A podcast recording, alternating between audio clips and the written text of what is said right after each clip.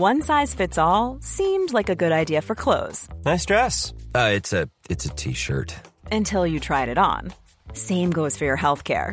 That's why United Healthcare offers a variety of flexible, budget friendly coverage for medical, vision, dental, and more. So, whether you're between jobs, coming off a parent's plan, or even missed open enrollment, you can find the plan that fits you best. Find out more about United Healthcare coverage at uh1.com. That's uh1.com. Life is full of awesome what ifs, and some not so much, like unexpected medical costs. That's why United Healthcare provides Health Protector Guard fixed indemnity insurance plans to supplement your primary plan and help manage out of pocket costs. Learn more at uh1.com. Sarah and I have talked many times about our desire to age as gracefully as possible, and skincare is a huge piece of that. I spend a lot of time and money thinking about my skin, and I have added Ritual to my routine, which just gives me a lot of comfort. Ritual is here for us. They have created a wrinkle support skin supplement and conducted clinical studies, so we know it's working. They're taking the guesswork out of skincare. Ritual Hyacera is one of several Ritual products that I love. I take the daily multivitamin, I take a probiotic, and Hyacera is that once daily skincare supplement that is clinically proven to reduce wrinkles and fine lines and increase skin smoothness in 90 days. I recently met a friend for the first time in person as opposed to online. And we were discussing the fact that I am 43, and she said, I cannot believe how young you look. And I thought, thank you, Ritual, for that. Start Hyacera to help minimize wrinkles without compromising on clean science. Hyacera from Ritual is a clinically proven skin supplement you can actually trust. Get 25% off your first month for a limited time at ritual.com slash pantsuit. Start Ritual or add Hyacera to your subscription today. That's ritual.com slash pantsuit for 25% off.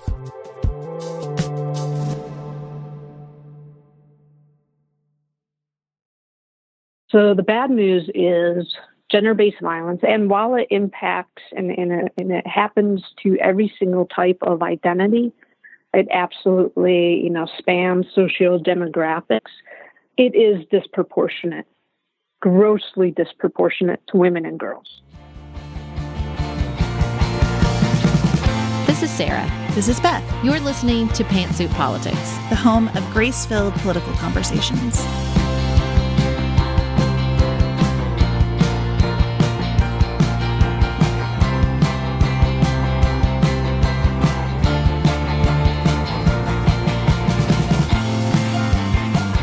Everyone, and welcome to a new episode of Pantsuit Politics. I'm a little bit on the struggle bus today, so if I sound funny, that's because I'm real sick. But I'm here because we've got a lot of news to cover. We're going to share an interview with Kristen Shiplin about trauma informed workplaces. And as always, we'll end the show with what's on our mind outside of politics.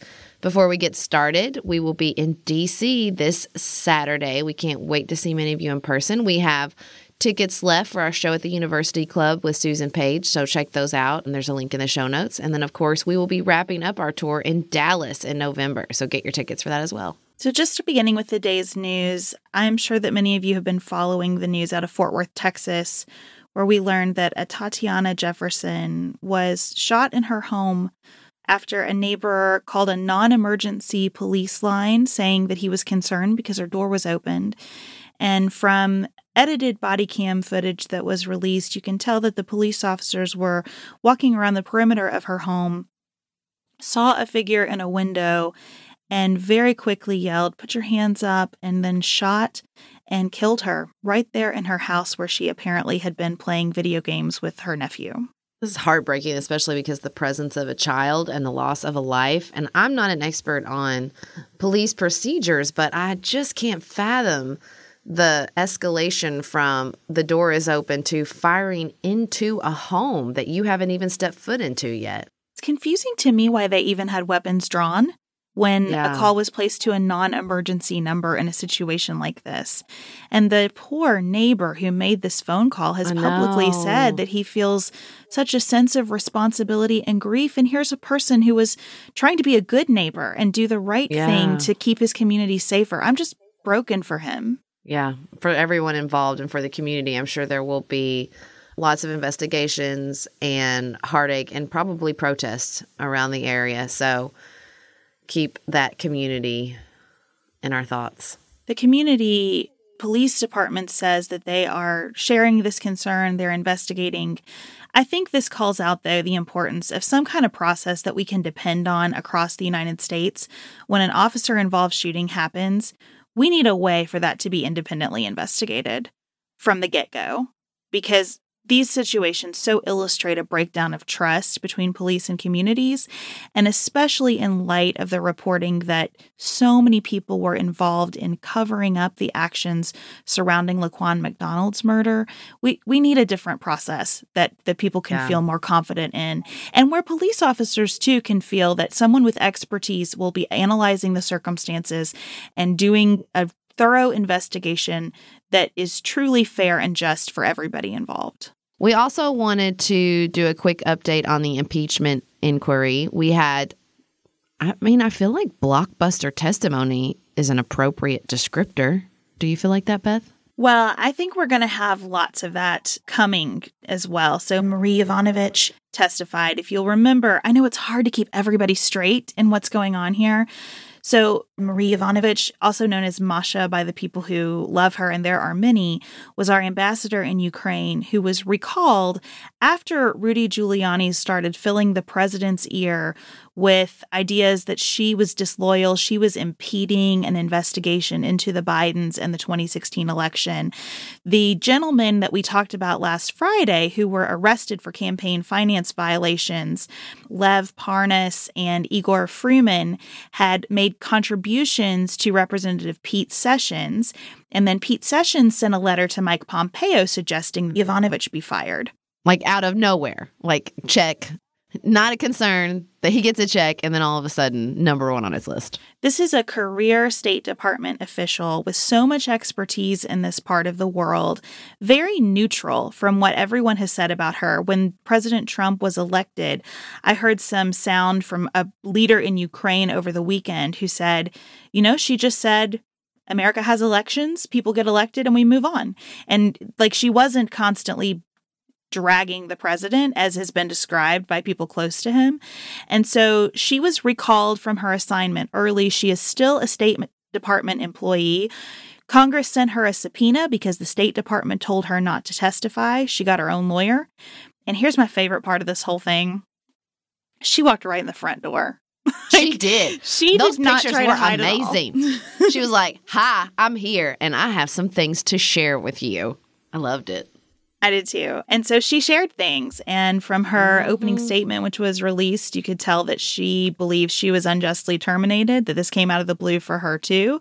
She thought it was unwarranted, and she's real concerned. And I think her testimony will be corroborated as we are recording right now by Fiona Hill, who is a former top aide to the National Security Council on Russia.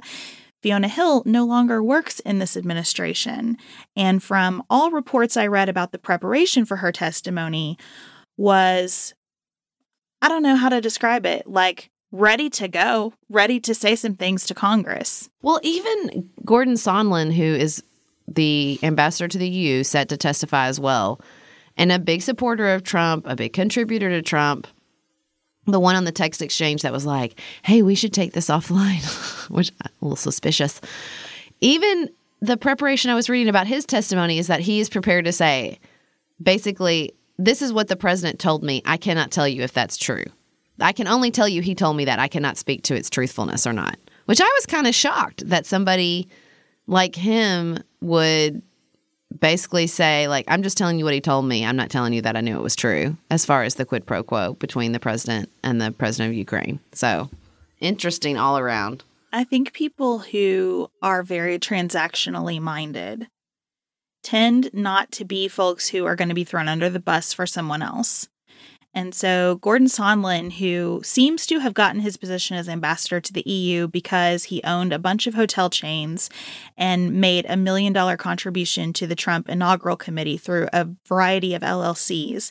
He just doesn't seem to me like a person who's going to be ideologically so committed to Donald Trump that yep. he's going to lose everything and perjure himself in front of Congress over it. Mm-hmm, so I imagine mm-hmm. that his mm-hmm. testimony will be very carefully worded, and I'm glad that he seems to be willing to testify carefully and as truthfully as possible. I mean, we'll see what happens, but it does feel like the Jenga tower is starting to sway. Okay, moving on to another Jenga tower. I don't think it's still standing. I think it's fully collapsed in Syria.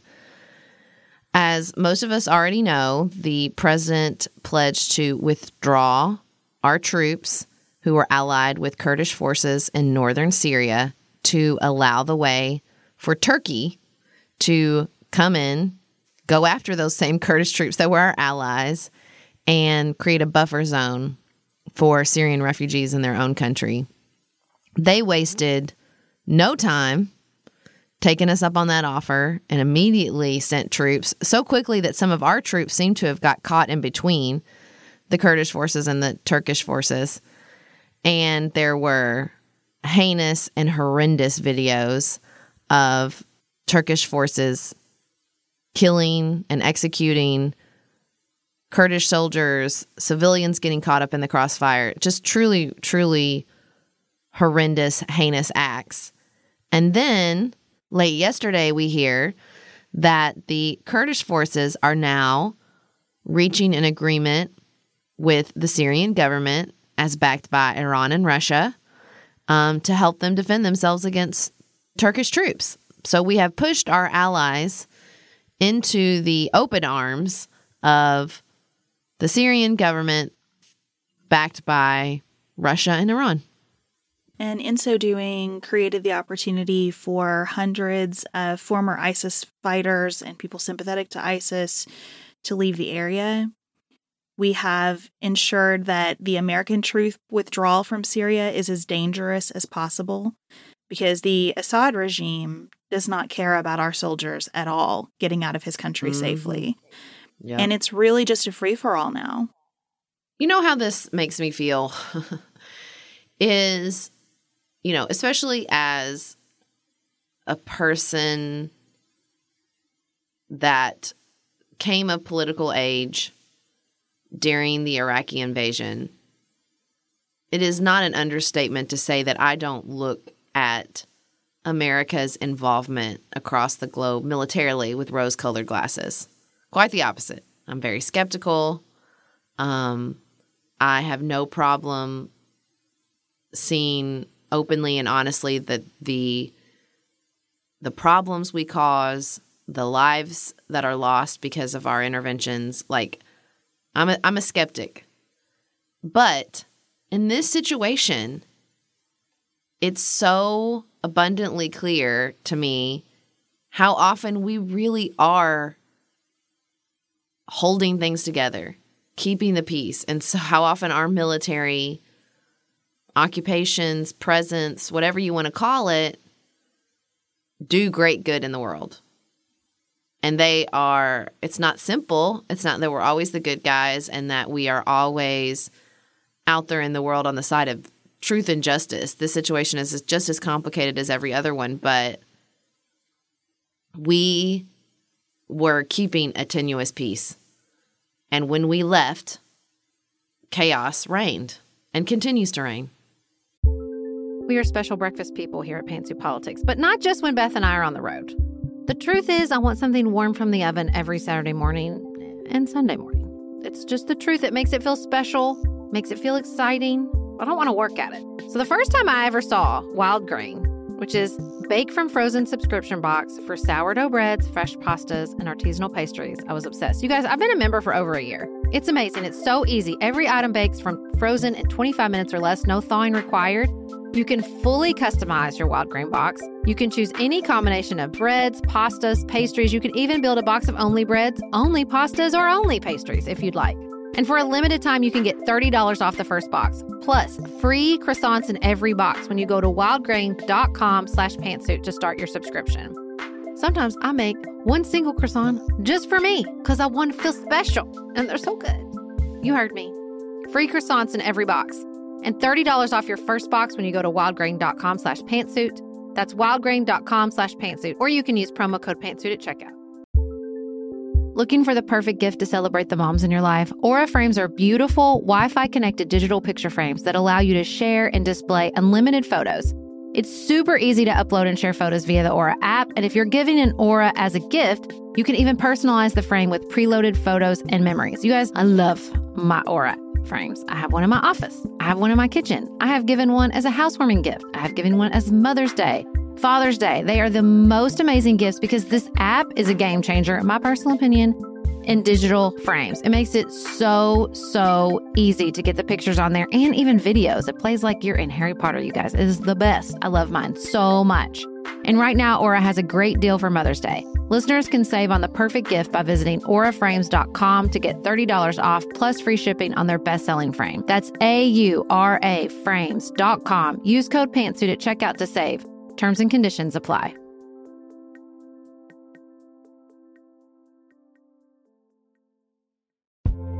This show is sponsored by BetterHelp. Can I get something off my chest? Every day I feel a little pang of sadness because I think about Griffin going away to college. Y'all, he's a freshman in high school. This is not healthy or normal. This is why I have it on my list of things to talk to my therapist about. We all carry around these things, big and small. When we keep them bottled up, it can start to affect us. Therapy is a safe space to get these things off your chest and to figure out how to work through whatever's weighing you down. If you're thinking about starting therapy, give BetterHelp a try. It's entirely online, designed to be convenient, flexible, and suited to your schedule. Just fill out a brief questionnaire to get matched with a licensed therapist and switch therapist anytime for no additional charge. You gotta get it off your chest. And you can get it off your chest with BetterHelp. Visit betterhelp.com slash pantsuit today to get 10% off your first month. That's betterhelp, H-E-L-P dot com slash pantsuit. It reminds me of how we've discussed that legislation cannot be an on and off switch. You may not like or have been in favor of the Affordable Care Act as it was drafted, mm-hmm. but it Mhm. passed and it became law. And so attempts now to just shut it down are really reckless because people depend on it, because a whole landscape has developed around that as the law of the land. It's the same thing with our military, even where we have necessitated our own presence, as we have in parts of the world. There's very valid criticisms of how and when and why we've deployed our troops around the globe. But the situation evolved because of that. The landscapes formed around it. People came to rely on us. We ask other people to do things to help us and to keep our troops as safe as possible and to make those missions as successful as possible. I worry not only for the Kurds who are being slaughtered and are now being forced into a situation they didn't want to be in. You know, I read where a general said this morning, we're going to have to make terrible compromises with Moscow and with Assad, and we don't want to do that, but we choose life for our people as opposed to their wholesale genocide. So I worry not only for them, but also for American troops who've been doing this work. What kind of meaning does your work have if you are pulled out and immediately you see everything that you have been spending time away from your family and putting yourself in danger for erased? I can't imagine what that must feel like. And I think it's important for us to talk about the phrase forever wars because that's what the president and our senator, Rand Paul, have been talking about. And you're right, Sarah. I feel like our troops are doing something fundamentally different from fighting a war in situations like this. Still dangerous, still costly, still comes at great sacrifice and risk. It's difficult in terms of under what authority they do it. Is it congressional appropriations? I guess. Is that a process that we're comfortable with? I don't know how we sort out all of the different types of missions that we ask our military to engage in. And I think that's a very worthy exercise for Congress to get into so that the American people better understand when something like this happens. But it's really manipulative and disingenuous to talk about this as ending a forever war when that's really not what we were doing. The other major story that broke over the weekend is the New York Times reporting that at a pro Trump conference hosted by American Priority at National Doral Miami, one of Trump's resorts in Florida, a video was played that was created by a third party. American Priority said it's investigating how this came to be. It was part of like a montage of memes, apparently. And the video is awful. It is a spoof from the movie The Kingsman. I hated this scene in the movie. I really hated that movie because of this scene, but it depicts a very violent, graphic shooting in a church, and the president is depicted as the shooter the heads of members of the congregation have been replaced with like a Black Lives Matter sign and Politico and PBS and all kinds of news outlets. And the church has a sign in front of it that says the Church of Fake News. I mm. can't even describe to you how disturbing this video is. I did actually find it and watch it because I wanted to know if the way it was being described and reporting, especially from outlets that made the, I think, wise decision not to air it themselves, I wanted to see how it matched up. And I think all of the reporting has accurately summarized what is a deeply disturbing video. And the White House says that the president had not seen it before, that he condemns all violence. It's just hard to know what to make of the president's personal reaction to something like this when he's taken to his Twitter feed to say so many things, but as of the time that we're recording, has not yet said on Twitter that he finds this to be troubling. So I did not see the movie and I will not be watching the video. To me, any denouncement while he is simultaneously and repeatedly and with heightened emotion, you know, saying Adam Schiff and Nancy Pelosi have committed treason, saying that retweeting ministers who say we're approaching a civil war.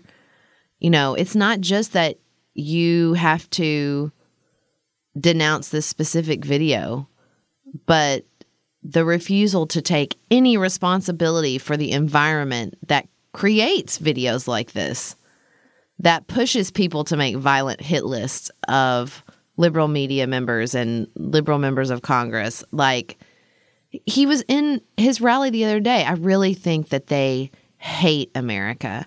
I really think they want to destroy America. They are our enemies. I mean, he uses this language constantly.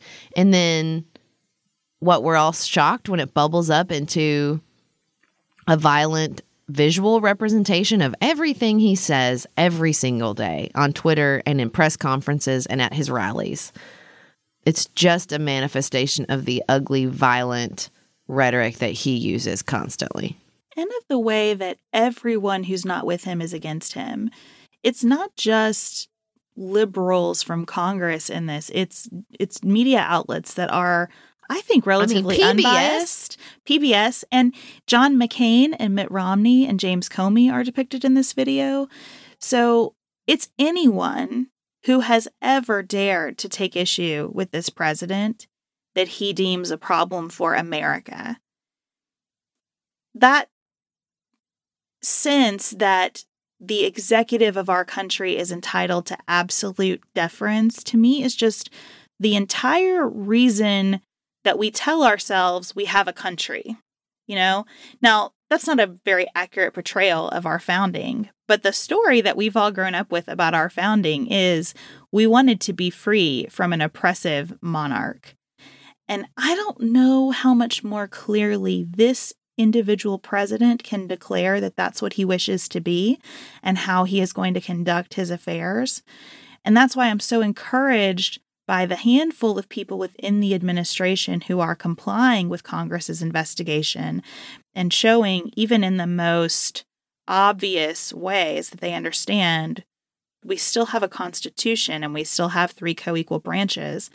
But what disturbs me so much about this video, which you're right, shouldn't be surprising to anyone, um, is just that we keep inching further and further away from the notion that it's the job of the press to criticize whomever sits in the Oval Office and to hold accountable whomever is in that seat. And Congress, too. I just I don't understand what the end game is here for people who are still really in it with the president. That's the question I have. For folks who are still supportive of the president but who would say, I think this kind of video is gross or wrong. And I think many of them would say both of those things. Help me understand where we go from here then. Where does the distinction fall for you? I feel like this is so closely tied to everything he said in Minnesota last week at a rally that it's impossible for him to disclaim fully any responsibility here. Before we move on to our interview with Kristen Shiplin and our compliments for the other side, we wanted to to give voice to a little bit of feedback we heard from our Ellen DeGeneres George W. Bush discussion. Many were upset. They felt like I was saying that Ellen should have should have, you know, turned him away and refused to engage with him. And I'm sorry if I gave that impression. That was definitely not what I was saying. You know, I think I would have had much less critique of Ellen had she just come out and said, I was invited into the space and I was polite and I have great issues with many of George W. Bush's policies. She could have just said that. What I my critique is with the, oh, I stumbled into this fancy place and I can be pals with people who disagree with me. I felt like her characterization of what was happening and people's problem with her sitting and laughing with George W. Bush was disingenuous. Um, not that I thought she should have, like, you know, come in with an anti war poster or refused to sit with him or spit on him or whatever. Like, I was not advocating for Ellen to turn her back and be rude. I was advocating for Ellen to be more honest in um, acknowledging people's um, critique and, and issue with her presence in that box that day. People are upset with me as well because that's what happens in conversations like this for saying that I feel like Ellen has done enough because clearly not enough work has been done for the LGBTQ community. And I did not mean to imply that the work is done. And I understand specifically that Black and Brown people within that community suffer in ways that white people do not. And that much of Ellen's work has been really centered on the sort of white, wealthy, experience of the LGBTQ community.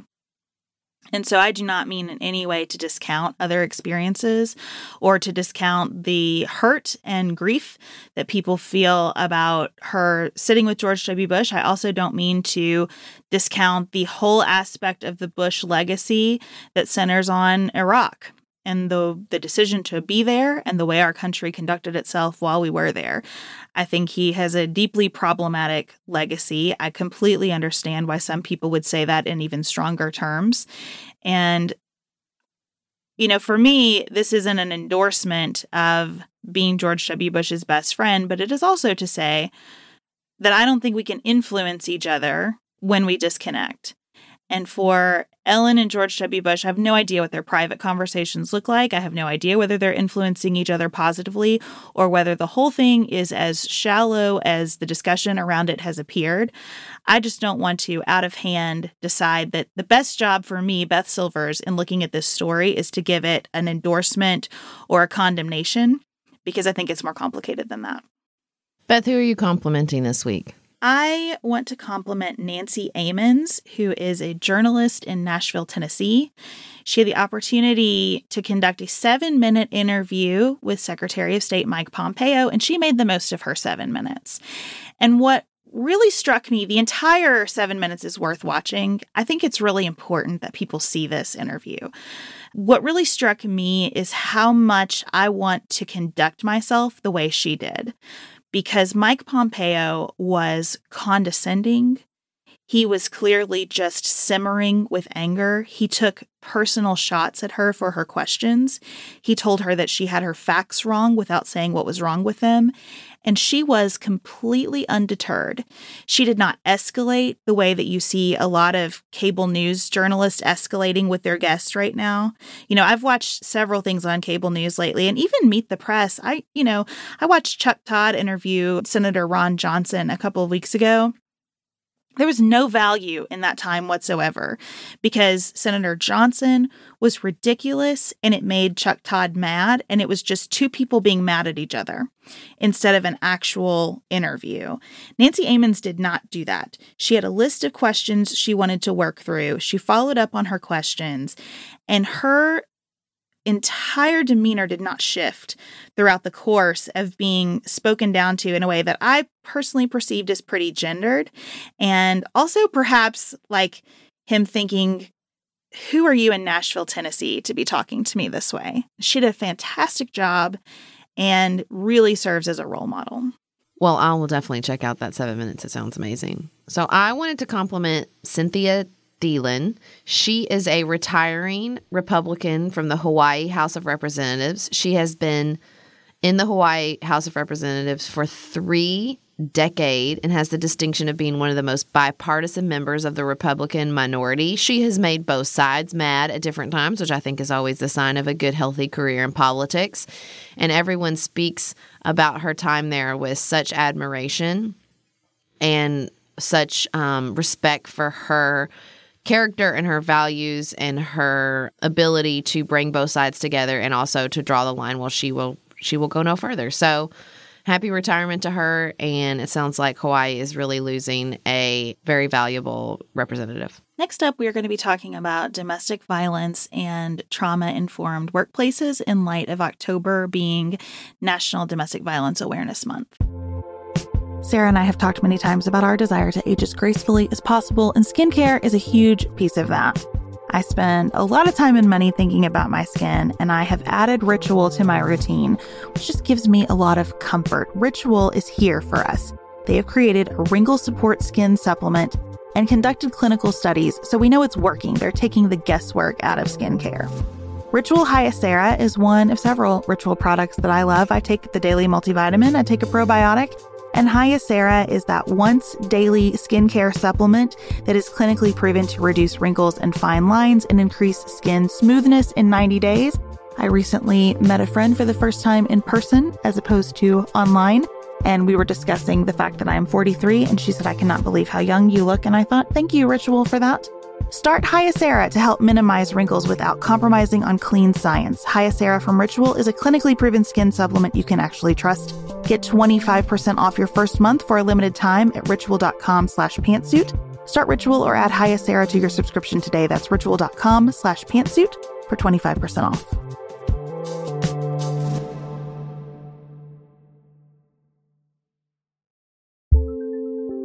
There's not much worse than a dry energy scalp. Also, when you get your hair colored and then it does not last as long as you and your stylist discussed, it could be that unfiltered, mineral filled water is the culprit. Hard water is a leading cause of damaged hair and dry, irritated skin, and about 85% of the United States uses hard water, filled with dissolved minerals and added chlorine. That's where Canopy's new filtered shower head comes in. Canopy, known for their beauty hacks and reimagined humidifier, has revolutionized the filtered shower head. Dermatologists recommended this unique three stage filtration system greatly reduces contaminants and odors in your shower water, leaving you with healthy hair and glowing skin. Best of all, the Canopy filtered shower head is hassle free. Installation is a breeze, and its unique quick release filter replacement feature allows for seamless filter replacement unlike any others on the market. Go to getcanopy.co to save $25 on your Canopy filtered shower head purchase today with Canopy's hassle free filter subscription. Even better, our listeners can use code PANTSUIT at checkout to save an additional 10% off your Canopy purchase. Hurry, your hair and skin will thank you.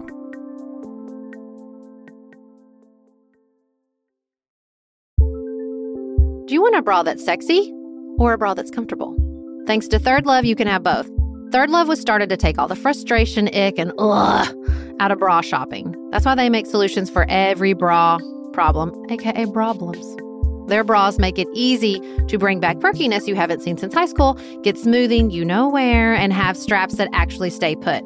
Designed at their headquarters in San Francisco and made from premium materials, they put every style through hours of wear testing on real women, including themselves, before it's given the stamp of boob approval.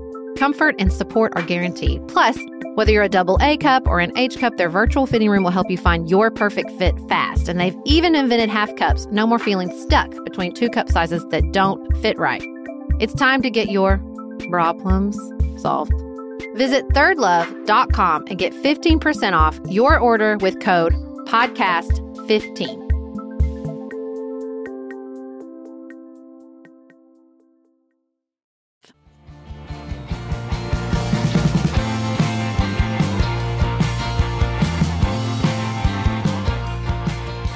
October is Domestic Violence Awareness Month. It was started in 1981 by a National Coalition Against Domestic Violence as a day of unity to connect advocates across the country. Every 73 seconds, an American is sexually assaulted. Five of every 1,000 perpetrators will end up in prison. So, we wanted to talk with someone who is deeply involved in this work. Kristen Shrimplin is the executive director for Women Helping Women in Cincinnati. And Sarah and I sat down with her and had a conversation about gender based violence and trauma informed workplaces. So, we want to talk a little bit about that with you today. First, here's Kristen sharing what gender based violence means. You know, at our agency, we really focus on addressing gender based violence. And that's just an umbrella term that we use for dating violence, intimate partner violence, sexual assault, sexual harassment, and stalking. So we absolutely know this is a public health epidemic, right? If it's impacting about one out of three women in our community, it's a public health epidemic. And what we know from that is this is a workforce issue by the very nature through the public health lens, but then even really drilling into what does it look like at the workplace? So, Sarah, the first time I met with Kristen, she talked with me about this trauma informed workplaces approach. The idea that we're surrounded in so much gender based violence, but workplaces tend to be places where survivors are re traumatized. So, if you are suffering from gender based violence and you're showing up at work, maybe you start being late. Maybe you're hesitant to answer the phone because you're being stalked. Uh, maybe your job performance is slipping because of the, the sheer stress that the gender based violence is placing on you. And so, Kristen and Women Helping Women actually do training programs with workplaces to help people spot the signs of abuse, and then react in healthier, more supportive ways. And there are reasons for workplaces to do this. It helps retain employees when difficult talent is hard to come by, and it also just provides an atmosphere that is more caring to all employees instead of cutting someone loose who's going through something really difficult. And I think the thing that struck me when we were talking with Kristen is the sheer volume of gender based violence that's happening. So I think there's good news and bad news, right? So the bad news is gender-based violence, and while it impacts and, and, it, and it happens to every single type of identity, it absolutely, you know, spans socio-demographics. It is disproportionate, grossly disproportionate to women and girls. Kristen went on to say that two out of three kids are exposed to gender based violence at some point in their childhood. And this spans economic backgrounds, this spans racial backgrounds, this spans every community, every identity group that you can identify. And you just have to think about what effect this has on our culture overall. We talk a lot about this whenever a mass shooting comes up. So often, early in the shooter's life, you see domestic violence as part of their experience. And it just kind of serves to reinforce to me that our culture has so many layers of trauma that everyone's walking through. And getting to this experience that you have early in life in homes from the people that you are supposed to be able to trust most is one of the most important things that we could be focused on. Kristen also told us that we're really right now in a period of increased risk because between Halloween and Thanksgiving, we usually see the greatest number of sexual assaults and other gender based violence. And she even said that something feels different in the past two years, that both in terms of the number of survivors and the extreme nature of violence those survivors are experiencing, things seem to be escalating. We know that many of you are going to hear this and want to know how you can be helpful. There are a couple of things that the National Domestic Violence Hotline recommends. It talks about just generally respecting women in your life and in your families and modeling that respect for the people around you, calling out people who belittle women or who joke about violence. They also recommend modeling nonviolent approaches to anger just in your family. If you get upset with your children, you know, approach it in a way that doesn't hurt or humiliate them. And also be aware of resources, hotlines, places like Women Helping Women in your community where you can refer folks if you suspect that they're experiencing gender based violence. So, the National Domestic Violence Hotline has a list of scenarios that you can look at and see if you are experiencing gender based violence. They range from Does your partner ever insult, demean, or embarrass you with put downs? Control what you do, who you talk to, or where you go. Look at you or act in ways that scare you, push you, slap you, choke you, or hit you. And there's an extensive list of sort of scenarios you can go through, and we'll put that list in the show notes. we felt it was important to highlight this issue because we've spent so much time on Me Too on this podcast, and Me Too typically takes place in workplace environments. And what I really appreciate about Women Helping Women and what Kristen is doing is saying workplaces, you should not perpetrate gender based violence and you also should be aware of the violence that's happening to your employees outside the workplace and should be a resource and a connector to good resources for your employees. It makes sense for your bottom line, and it's also the right thing to do. And as you look at these statistics and realize how pervasive domestic violence is, it's no wonder that Me Too took off. It's no wonder that we are just still wading through so many heartbreaking instances of power being exercised sexually in our country. And so we just want to keep an eye on this. You cannot talk about this conversation without talking about the importance of the Violence Against Women Act and ensuring that it is well funded and far reaching. It's important to think about the issues in different communities, how this issue looks in the LGBTQ community, how this issue impacts Black and Brown people, how this issue looks in Indigenous communities where we know that women are assaulted and murdered at astonishing rates. And so we just want to put this out there and connect you with some resources so that we all continue to think about it and don't lose sight of something that is ongoing in our culture and particularly concerning at this point in the year.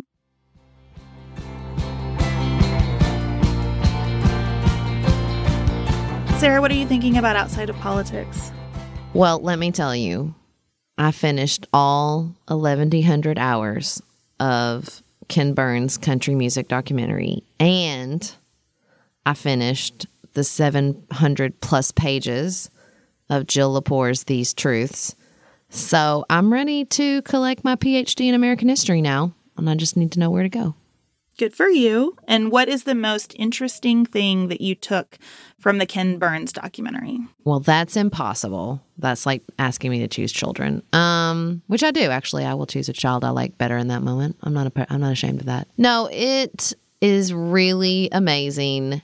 He does his whole team does such a brilliant job of um, showing how country music isn't just one thing, and it has always been reactions and different movements and generational influence.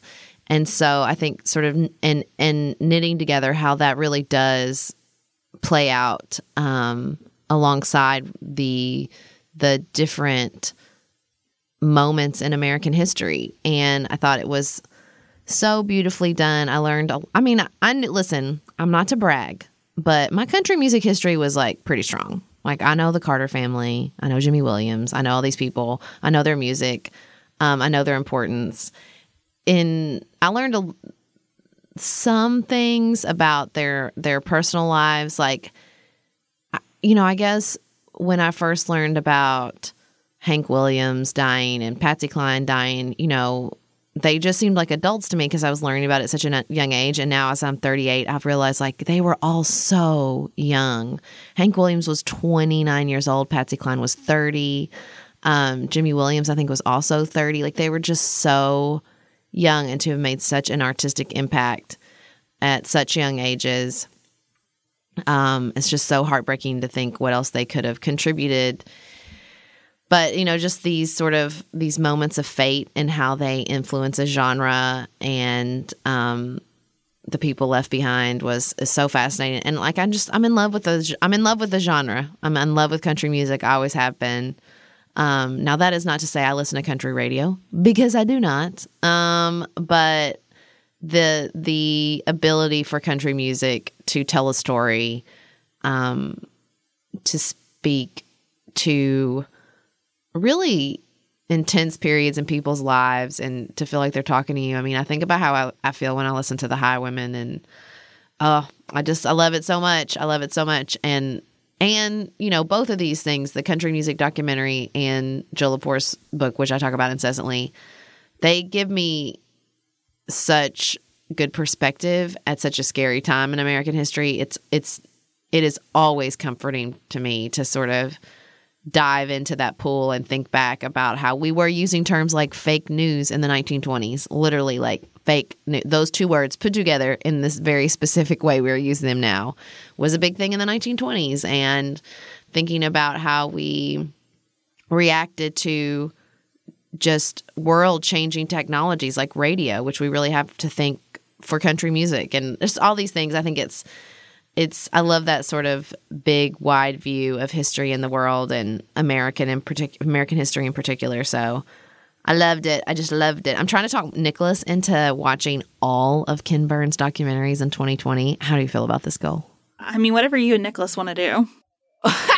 it's so many. There's so many. I mean, it's like I mean, it would probably be close to 100 hours. Now, we've already watched the Civil War and we've already watched the Roosevelts and now country music, but we would still do his baseball, jazz, prohibition, national parks, World War II, and the Vietnam War. That's a lot of American history. Plus, it's so hard because Peter Wolf, the narrator's voice, is so soothing. It makes me so sleepy. Well, that's my problem. I just struggle with when to sit down. It's not that I'm uninterested, it's just sort of finding not not the sheer hours as much as the sheer hours at a time when I can engage with it in a way that I feel like honors, you know, the quality of the work that Ken Burns does.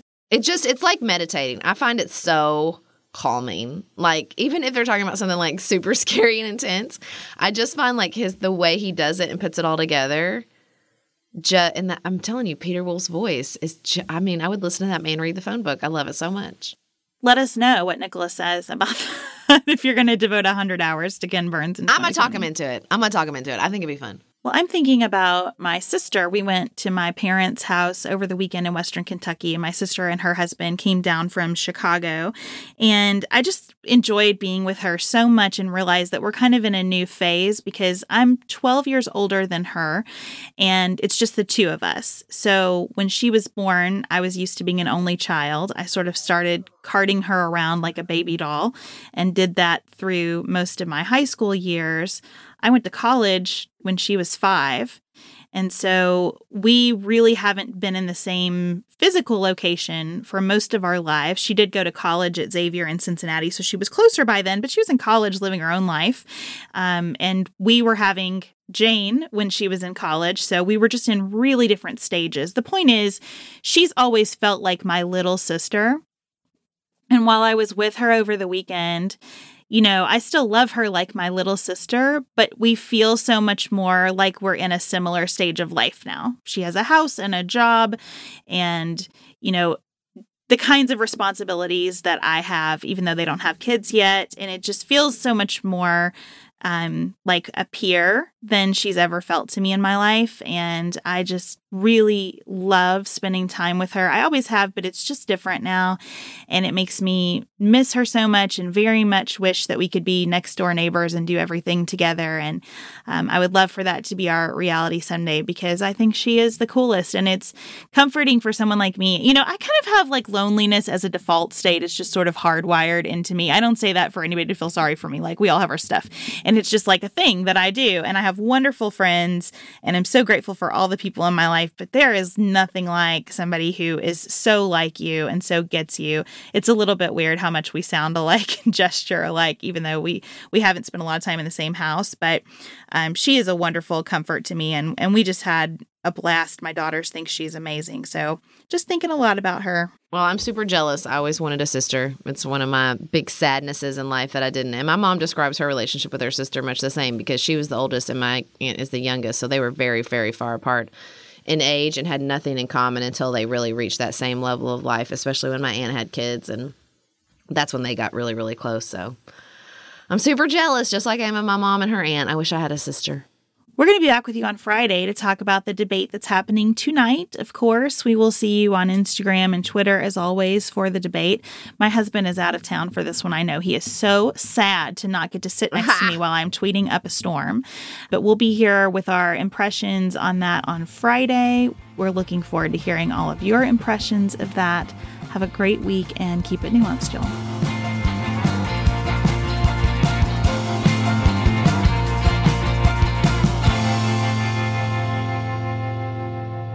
Dylan Garvin produces Pantsuit Politics every week. Thanks for making us sound better, Dylan. Elise Knapp is our managing director, which means we could not make it without her scheduling, organization, feedback, and creativity. Thank you, Elise. We couldn't make Pantsuit Politics without support from our listeners. Go to patreon.com slash pantsuitpolitics to learn how you can receive more nuance and help us make the show. Special thanks to our executive producers who have committed to supporting us in a major, life giving way. Our executive producers are Tracy Putoff, Tim Miller, David McWilliams, Joshua Allen, Linda Rucker, Martha Bernotsky, Melanie Cravey, and Tiffany Hassler.